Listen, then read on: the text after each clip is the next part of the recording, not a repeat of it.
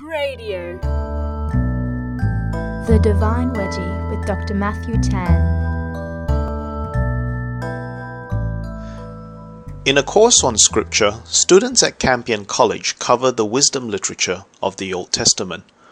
Whilst acknowledging the philosophical and cultural influences of its neighbors, the course stresses that the wisdom literature of the Old Testament nonetheless exhibits something unique.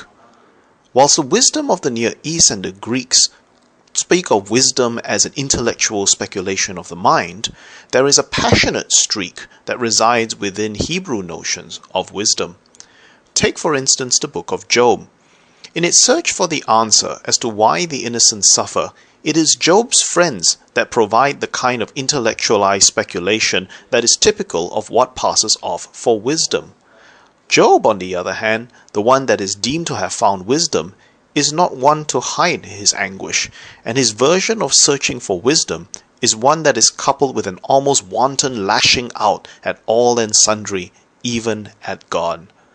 Consider, for instance, his inquiry into the problem of suffering, which begins in chapter 3, which begins by casting aside all restraint and letting all of his anguish gush forth.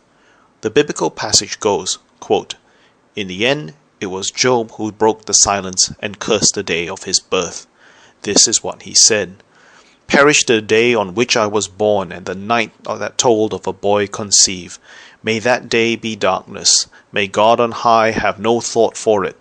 May no light shine on it. May murk and shadow, dark as death, claim it for their own. Clouds hang over it. Eclipse swoop down on it. See, let obscurity seize on it. From the days of the year let it be excluded, into the reckoning of the months not find its way. And may that night be sterile, devoid of any cries of joy.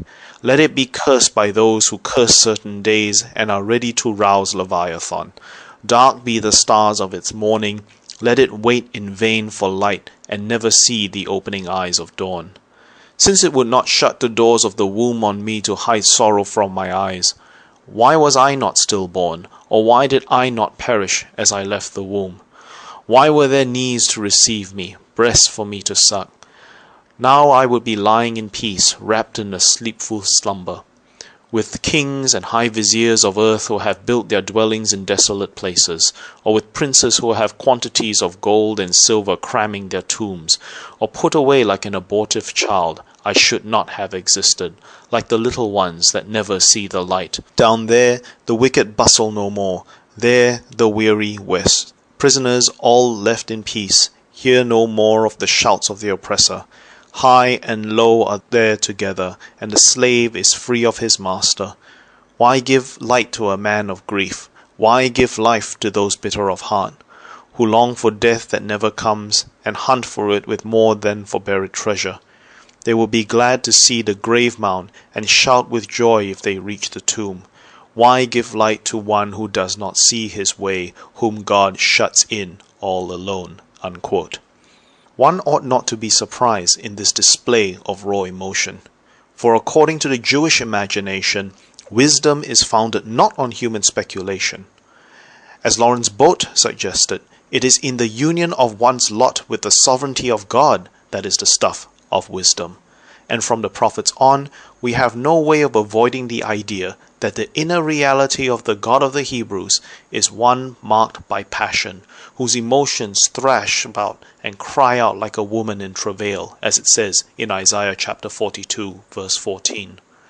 No surprise then that the growth in wisdom in a Hebrew register, which applies equally for Christians as well as Jews, is also a growth in affectivity. That was Dr. Matthew Tan with the Divine Wedgie. For more, visit divinewedgie.blogspot.com or cradio.org.au.